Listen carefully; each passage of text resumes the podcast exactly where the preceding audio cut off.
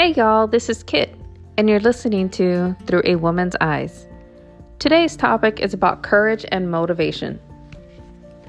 Now, I personally do believe that courage and motivation go hand in hand. It is something that comes from within and we express through our actions. At times, it can take someone, or many of us actually, to build courage, while others are born with it.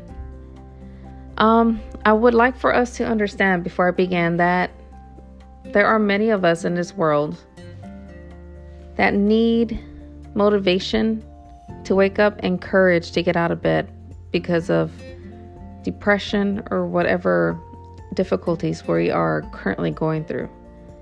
We also need to acknowledge that it takes people motivation to begin their first workout and complete it.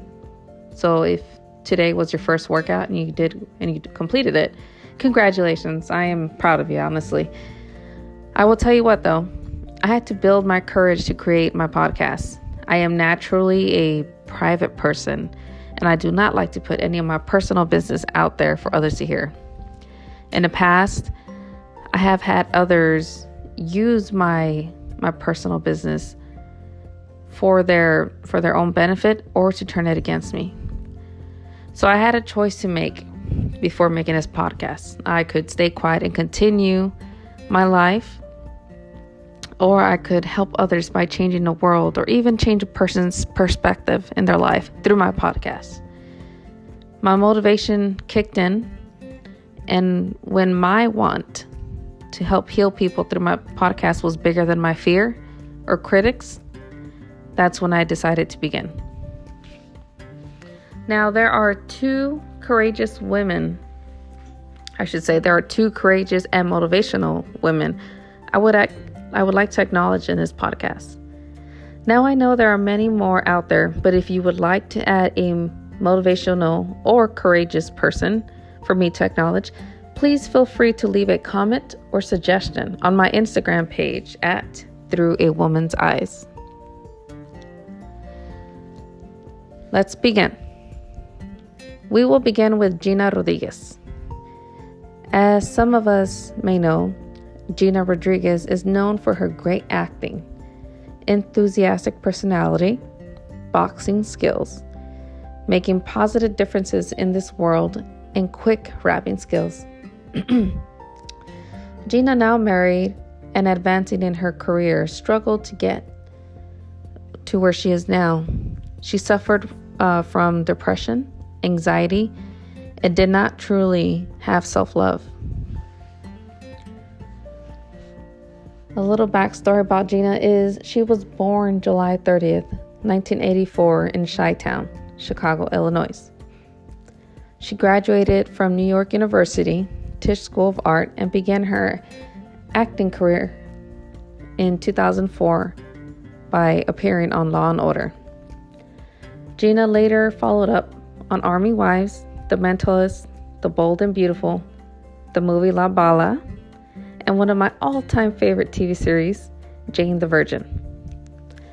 From a young age, she began salsa dancing and went pro. After high school, she was diagnosed with Hashimoto's disease.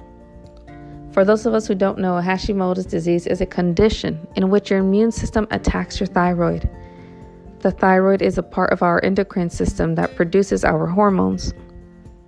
Gina was struck back by the news and because of Hashimoto's disease, it affected Gina by gaining a lot of weight. Gina took matter into her own hands and did not allow this disease to define her.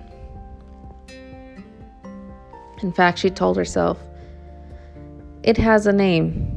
It's going to be my superpower. It is not going to take me down. With those words that she told herself, she built her courage to overcome her disease with medication and proper health life choices. Gina lost weight and became an advocate for positive body image for all women, regardless of size. Gina motivated and encouraged women around the world by showing and telling others to not give up on yourself, despite what odds are against you.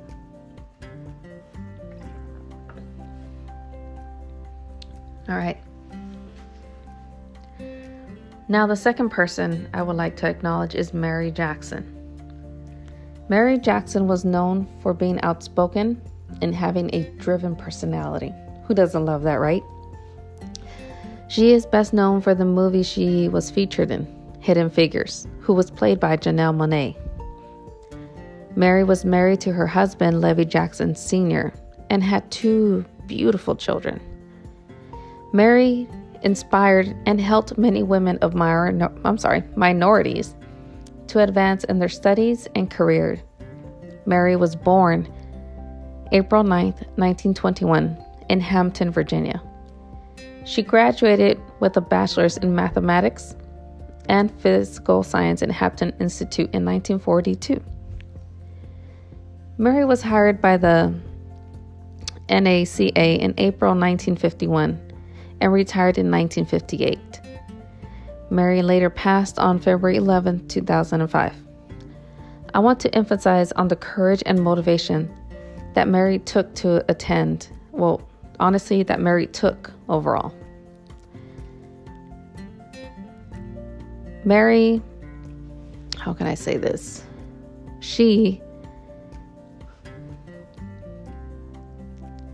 during this time, it was hard for any person of color, and actually any person who was a woman and a woman of color, to advance in their education or professionally. When Mary was offered a position to work um, as a engineer, or under an engineer, I should say, I'm sorry, uh, she found out that she needed a couple classes in order for her to become an engineer. So, Mary, being Mary, the strong willed and courageous woman, she had two options. One was for her to go to the University of Virginia, which was actually too far of a drive for her, or to attend a, a school a, where the classes were being held. Again, this is a time when segregation was involved. So, Mary had to get special permission from the city of Hampton to join a segregated school. Mary went, applied, spoke to the judge, and was granted the permission to attend these courses at the high school. Now, I'm not saying it was easy, but let's let's let's uh, step back for a little bit. Mary was a mother, a hardworking woman, and still found time after work to attend these classes at night. She passed and earned her promotion, became the first black woman.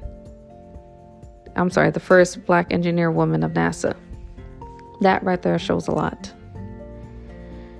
So I want to go ahead and acknowledge that both of these women faced obstacles that could have stopped them from advancing personally. However, these women redefined themselves by motivating and having courage. Because of their motivation and courage, these women have changed the world and or have helped women around the world to not give up and continue advancing personally despite the odds that are against them. As women, I want us to motivate and encourage one another because tearing each other down does nobody good. In fact, I believe it actually shows more of who you are if you're the person tearing the other person down. So let's let's do this. Let's make a promise to encourage each other and then most importantly, encourage ourselves. Every single one of us have obstacles, we have issues I mean, hey, we all have bills we have to pay. But let's redefine ourselves to be the best that we can be. And understand that no matter where in life we are, there will always be obstacles. But we only have that one chance to change ourselves for the better, to motivate us and motivate each other. We make the path. Okay? Let's let's acknowledge that. we as women, we pave the path of our future daughters, our future nieces, our sisters. So we set that example. Let's remember that. So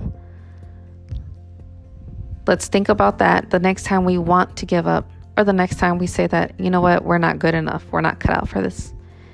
Because we are. We are strong, we are united, and we are one. Again, thank you for listening to my podcast. If you have any questions or would like to leave a comment, please visit my Instagram page through a woman's eyes. Thank you for listening. Have a great day.